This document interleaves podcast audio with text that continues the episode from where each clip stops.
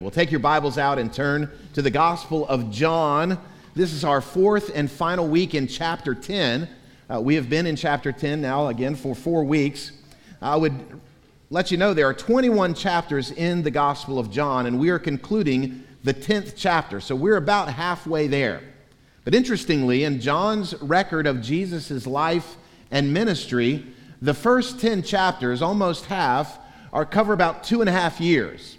In chapter 11 next week, we'll see we're in Bethany. And then the last 10 chapters cover one week. So think about it.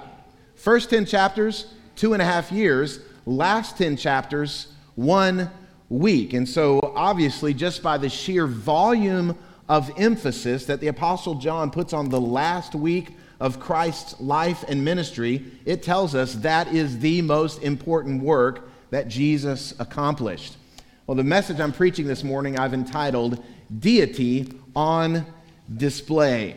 Deity on Display. Amy and I have been married for 33 years, and I did a running tally. Of those 33 years, we have purchased over 25 vehicles. Now, that may sound like a lot, but again, I've had five drivers, children, so that's included in there. It's been more than that. I'm sure I forgot a few. But in those 25 purchases, there is only one of those 25 vehicles that we bought brand new off the showroom floor. It was a 1991 Saturn. I've got a picture of a 91 Saturn, a different kind of car company, a different kind of car. And so we were both fully employed, no kids, and we said, hey, let's go get a brand new car. And we decided to uh, get a Saturn. So we go to the local dealership in Tampa, Florida, and the, the salesman begins to walk us around. Now, Saturn was different uh, in that what you saw on the sticker price was what you paid. There was no negotiating, there was no haggling. You paid the same thing that everybody else paid. Now, that was not for lack of trying on my part, but we paid what everybody else paid for the sticker price. That was one thing that was unique about Saturn as a car company. Additionally, what they be, the salesman began to show us some unique things about the particular car. So he opened the door and it had this automatic seat belt that closed when you cranked the car. You guys remember those things? Maybe you had them. And this was newfangled back in 1991. Also, he began to walk us around the car and he told us that these side panels are unbreakable polymer. And he began to bam, just hit the side of the car and say, You can't dent it, you can't break it. Well, I was sold at that. I mean, come on. So, 25 vehicles, we've only bought one. But the point was, he was trying to put on display all the uniqueness, all the features of this vehicle. The same thing will be true if you go to rent an apartment. The salesman will show you all the features of the apartment complex. If you go to a furniture store, the salesman will try to put on display what is unique and what is fashionable about these particular pieces of furniture. And what we see Jesus doing here in his final time with the religious leaders in the temple complex in Jerusalem until three months from now on Palm Sunday is he is putting on display his deity. He is God in human flesh. Now, this will not be the first time that he puts his deity on display for them, but it will be the last time he publicly proclaims to the religious leaders his deity. Now, later on, we'll see he does share and tell of his deity to his closest disciples and his friends. But he makes one final challenge to these religious leaders and to the rebellious, unbelieving Jews about who he is and the salvation he offers as he puts his deity on display. So let's look at John chapter 10. We're going to begin reading in verse 30 to the end of the chapter. This is the inspired inerrant Word of God. Listen to it. I and the Father are one. The Jews picked up stones again to stone him. Jesus answered them, I've shown you many good works from the Father. For which of them are you going to stone me? The Jews answered him, It is not for a good work that we're going to stone you, but for blasphemy, because you, being a man, make yourself God. Jesus answered them, is it not written in your law, I said, you are gods? If he called them gods, to whom the word of God came, and scripture cannot be broken, do you say of him whom the Father consecrated and sent into the world, You are blaspheming because I said, I am the Son of God? If I am not doing the works of my Father, then do not believe me. But if I do them, even though you do not believe me, believe the works, that you may know and understand that the Father is in me and I in, am in the Father. Again, they sought to arrest him, but he escaped from their hands. Verse 40. He went away again across the Jordan to the place where John had been baptizing at first, and there he remained. And many came to him, and they said, John did no sign, but everything that John said about this man was true, and many believed in him there. Again, I want you to remember this is the month of December according to our calendar. They are celebrating this feast of dedication established in 164 BC, a, feast where they celebrated what we know as today the Festival of Lights or Hanukkah. So this is December. He won't return back to Jerusalem after this exchange until Palm Sunday when he's riding on the foal of a donkey to the clamor and claims of the fickle crowd Blessed is he who comes in the name of the Lord, Hosanna to the Son of David. But this exit from Jerusalem happens really in dramatic fashion. The Lord is cornered in the colonnade of Solomon, there in the temple complex, and there's a mob of men with stones in their hands ready to pelt them until they can beat the life out of them. Well, from this passage, there are three transforming truths where Jesus puts his deity on display for them and for us. I want us to consider them he does it in three unique ways. The first one is this number one, he gives a clear and un- unmistakable indication of his status. He gives this indication of his status. Now, this is not the first time that he has declared that he is, in fact, divine uh, to this hostile crowd in Jerusalem. But little did they know it would, in fact, be the last time. He's proclaiming to these religious leaders, and it's their final opportunity. Now, he proclaims and indicates his status as divine, as God, in two unique ways in the text. First of all, he does so through his words. He says words that indicate, I'm God in human flesh. Now, I started off our reading today with the last verse of the previous passage, the free, previous chapter we studied last week. I and the Father are one.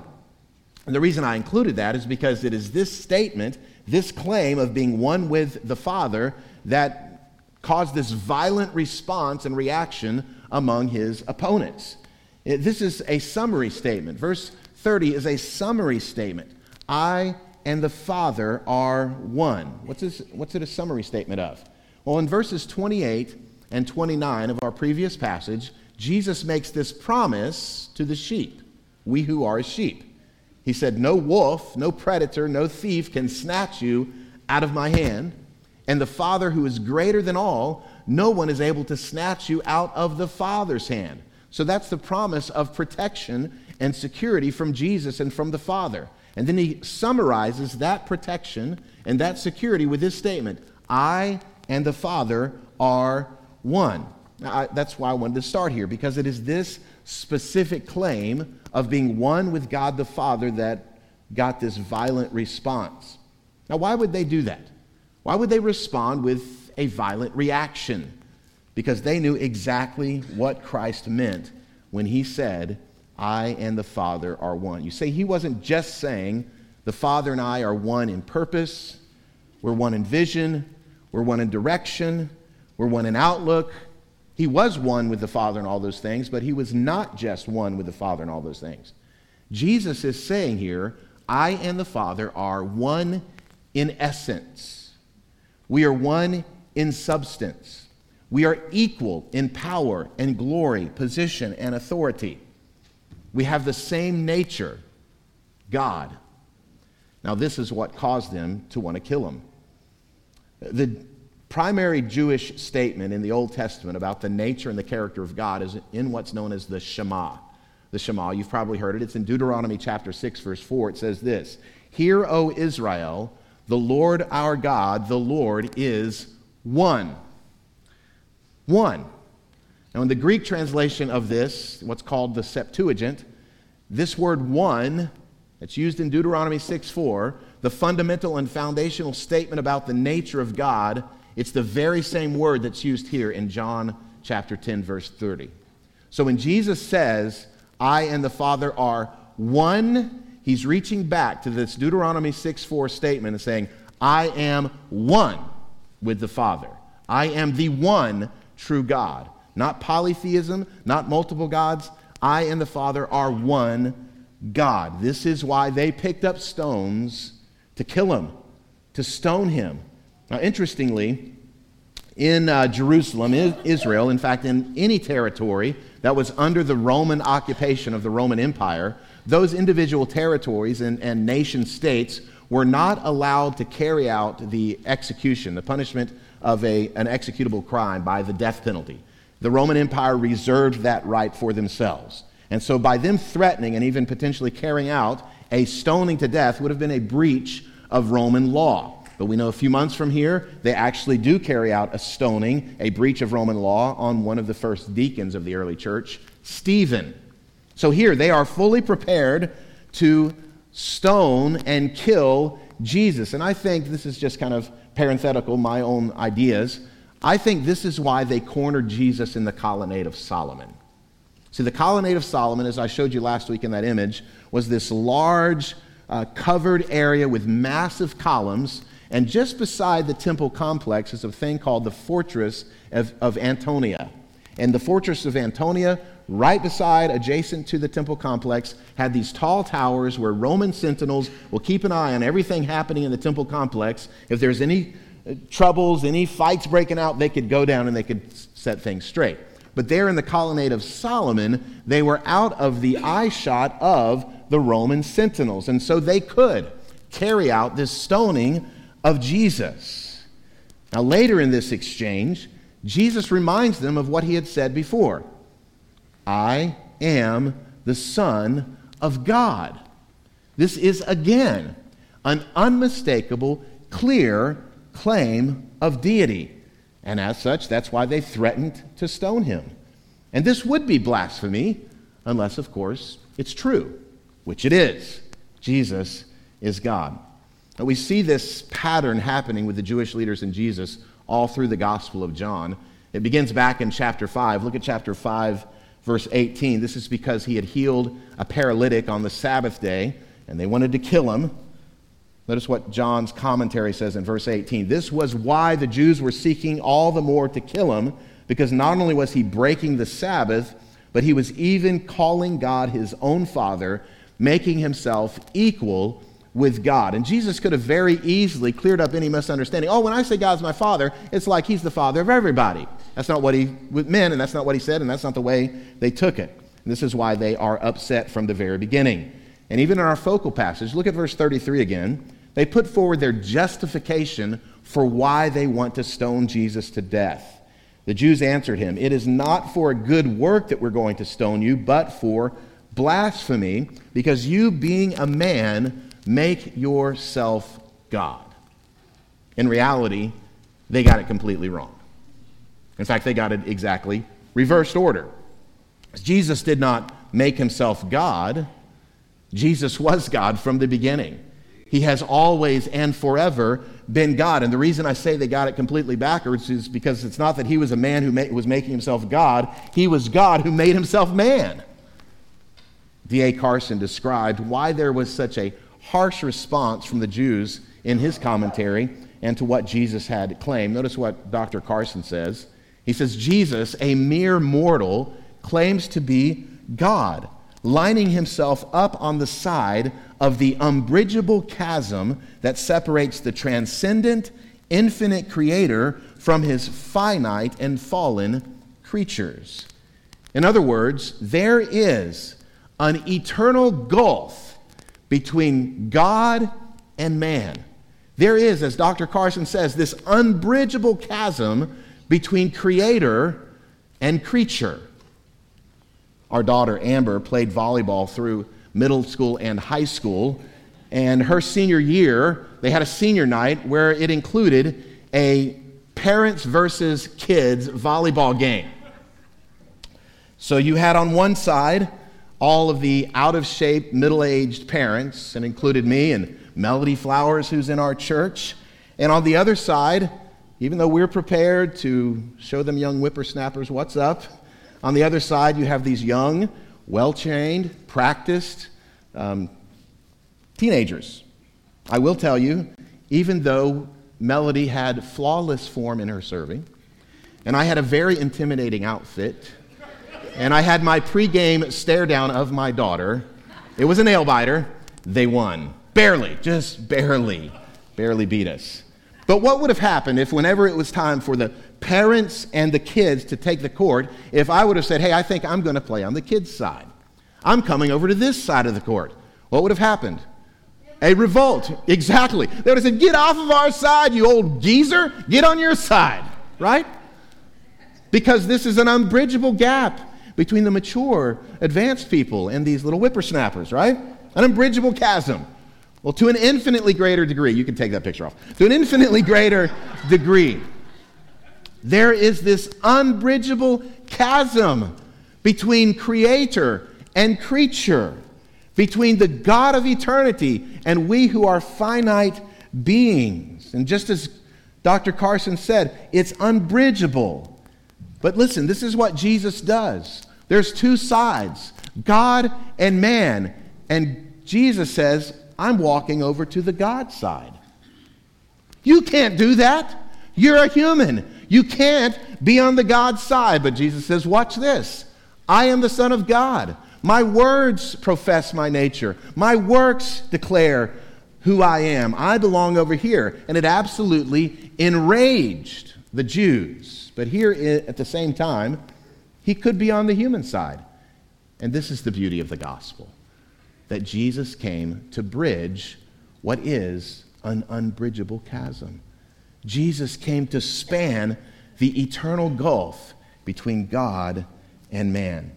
But Jesus not only gives a clear indication of his status as divine, as deity, as God in human flesh through his words, but secondly, through his works. Through his works. Over and over and over again, Jesus keeps pointing to his works that he's accomplishing as evidence of his identity, as evidence of the fact that he was, in fact, commissioned by God. He pointed to his works as verification that his words were actually true. So, for instance, when Jesus says the words, I am the bread of life, he does the work of feeding thousands with the little boy's muffins. When Jesus says the words, I am the light of the world. He proves that through his works of giving sight to a man who was born blind.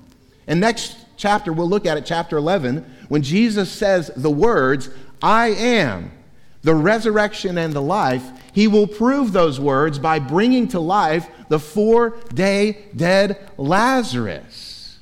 So Jesus is proving his words by accomplishing the works. Throughout the Gospel of John, this has been Jesus' motive and, and action. His works prove his words. And we see this all the way back in chapter 5. Look at verse 36, what Jesus says there. He says, For the works that the Father has given me to accomplish, the very works that I am doing, bear witness about me that the Father has sent me. Jesus' works prove that his words are true. You know what else? They also indicate what he claimed in verse 30 this unbreakable, un- understandable unity and oneness that he shared with God as God. Notice again verse 37 through 38 how he proclaims this. He says, For if I am not doing the works of my Father, then do not believe me. But if I do them, even though you do not believe me, believe the works, that you may know and understand that the Father is in me and I am in the Father. I want you to underline that phrase the Father is in me and I am in the Father. He's saying the works prove what I declared in verse 30 we are one. We are the same essence, the same person, the same nature, the same power we accomplish the same divine purpose. Anytime Jesus says, You see me acting, you should know it is the Father acting in me and through me. And friend, there's no work that more beautifully illustrates this truth than the work of Jesus' death on the cross.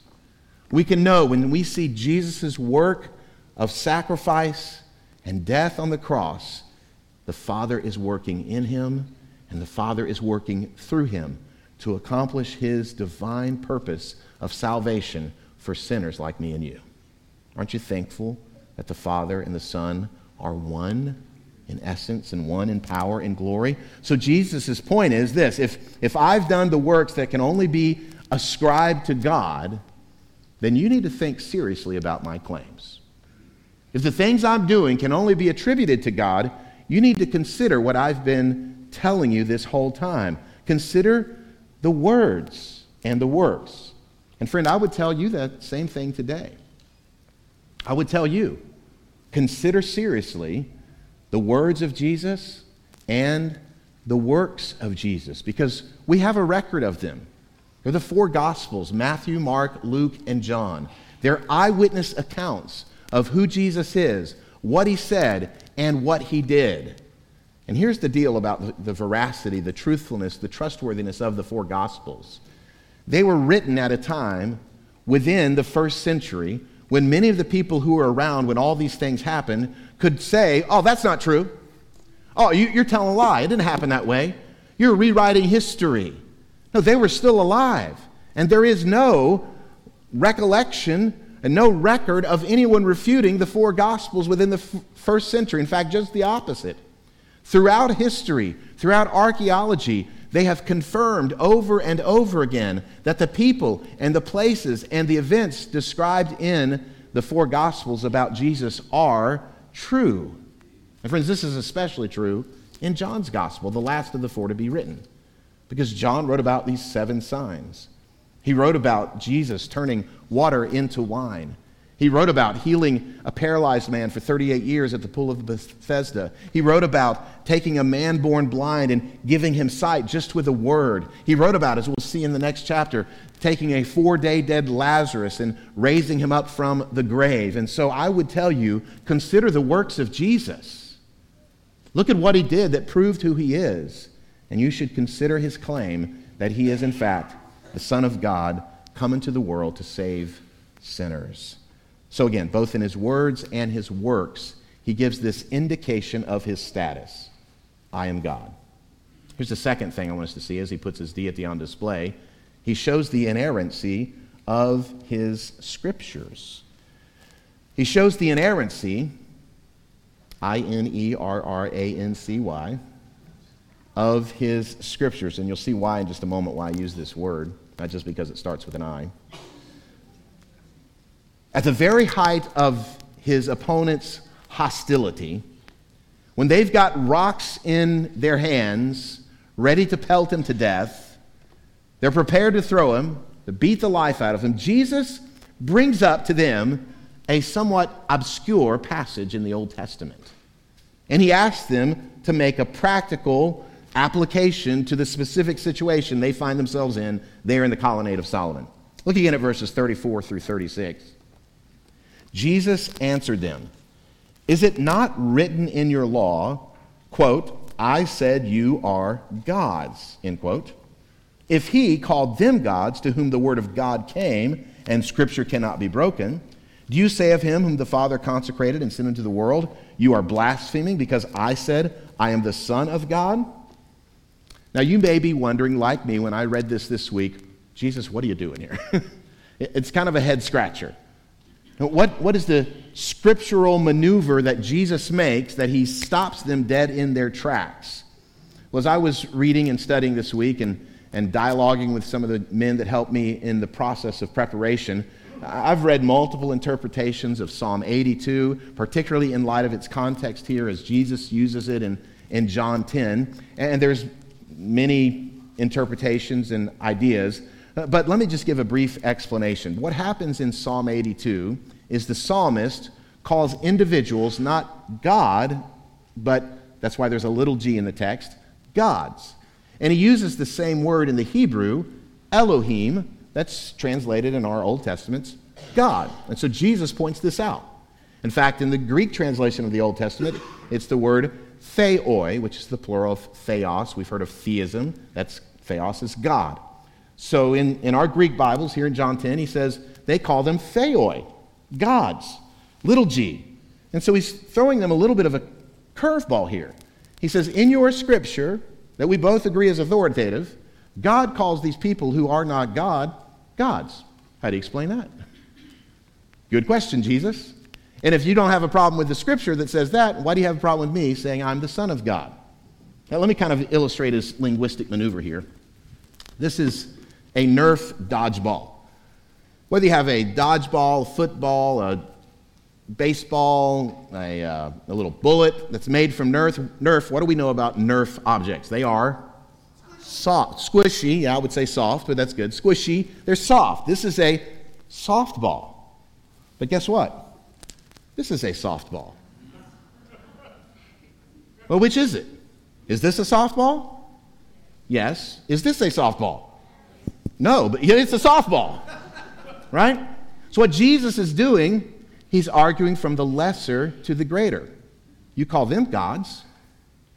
What's the problem with me saying I'm the Son of God? So, whatever Jesus intended, it stopped them from killing him. So, it's incredibly brilliant on his part, obviously. But I was struck by this maneuver by several things from Jesus. For one, as I meditated on it, I found this to be evidence of the divine mind of the Lord. That here's Jesus, and he has the whole of the Old Testament scripture cataloged in his brain. And at a second, he can go, what about Psalm 82, verse 6? Uh, what about it? What does that one say? I can't remember. We should have it memorized. We don't know what it is. He brings this to them, and it deflects them from stoning him. Absolutely brilliant. But what also struck me about it is that Jesus is appealing to, listen, their shared authority. Their shared authority. These hostile Jews don't recognize the authority of Jesus, but they do recognize the authority of the Scripture. And so he appeals to something they both agree to. They regarded the Scripture as authoritative. And I want you to particularly notice this short parenthetical statement that Jesus makes in verse 35 Scripture cannot be broken. This is a profound statement from the Lord on his view of the Bible, on his view of Scripture. It's a clear affirmation of words I say every Sunday before I read our focal text. I always say we are about to read the inspired, inerrant, infallible Word of God. And in that one parenthetical statement, Jesus is affirming the inerrancy and the infallibility of the Bible. Why Scripture cannot be broken. What do these words mean? Inerrant simply means it has no errors.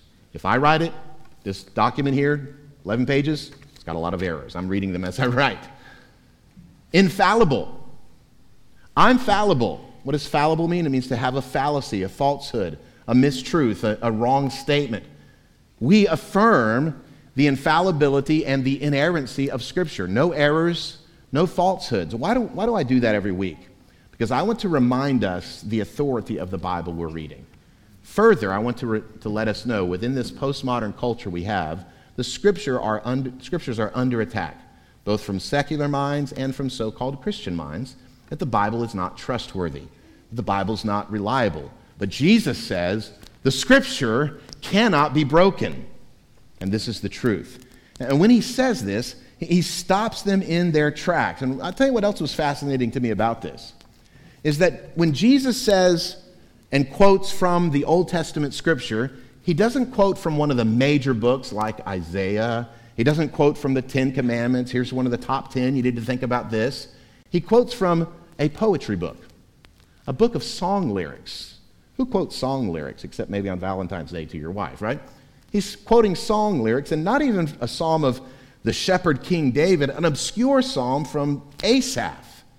And what else fascinated me about this is, and mark this, he makes his point not by saying, this is what this book of the Bible says, or what this chapter of the Bible says, or what this verse in the Bible says. He makes his point that stops them in their tracks by identifying a single solitary word. One word Elohim. What does this tell me? Jesus believed in the authority, not just the big ideas of the Bible, not just the broad concepts of the Bible, he believed in the authority of every single word. That's important for us to remember. Every word of the Bible is inerrant, infallible, inspired, and trustworthy. Jesus himself says the scripture cannot be broken. And what this means, friends, is this we do not stand in authority over the Bible, the Bible stands in authority over us. Sometimes you may hear people say, and it sounds very spiritual and it sounds somewhat enlightening, they'll say something like this Well, the final authority for us as Christians is Christ. We're Christians, Christ is our authority. We don't worship a book, we worship Jesus. We don't worship ink spots on a white page, we worship our Savior, and that's true.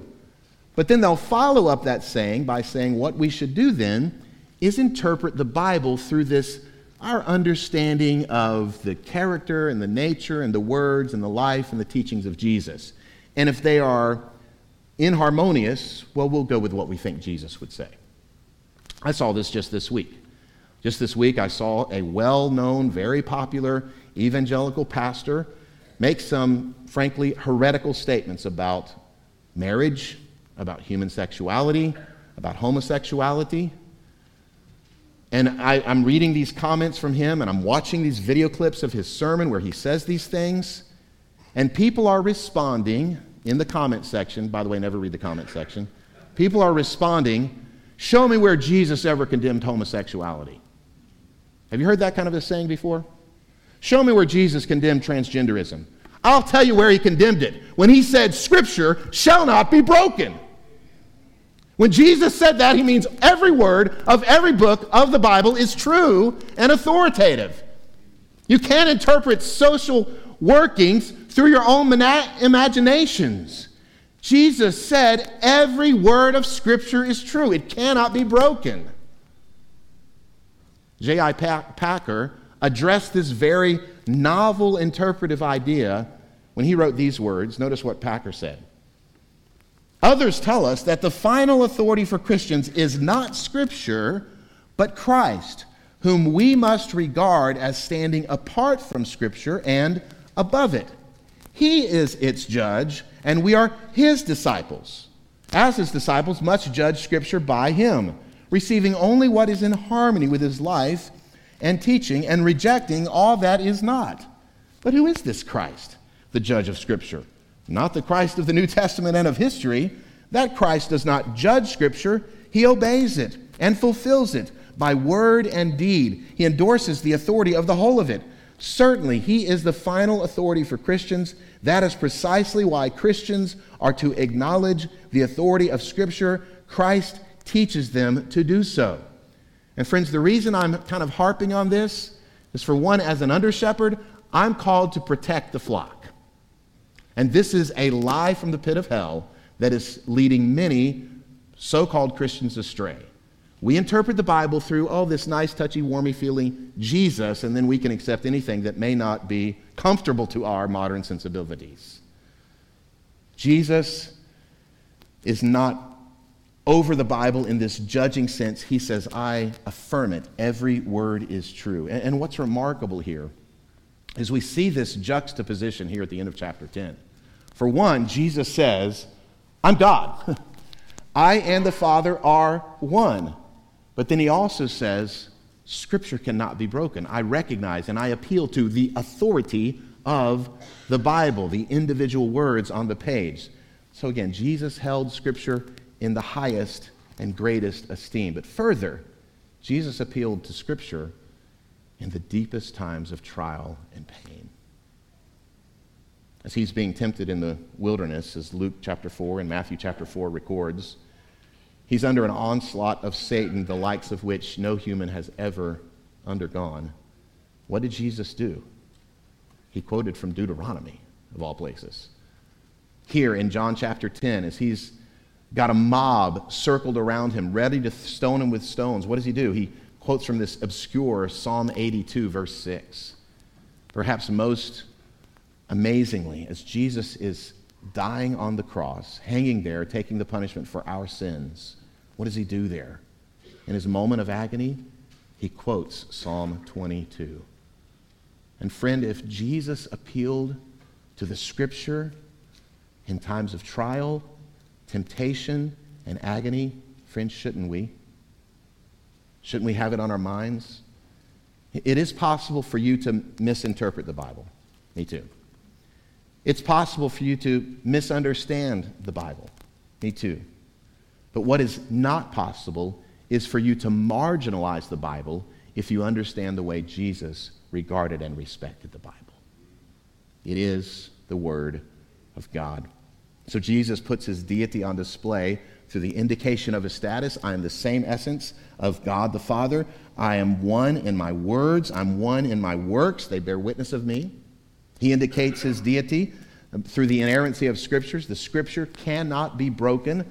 But thirdly, as we move to a conclusion, I want you to see that he displays his deity through the ingathering of his souls.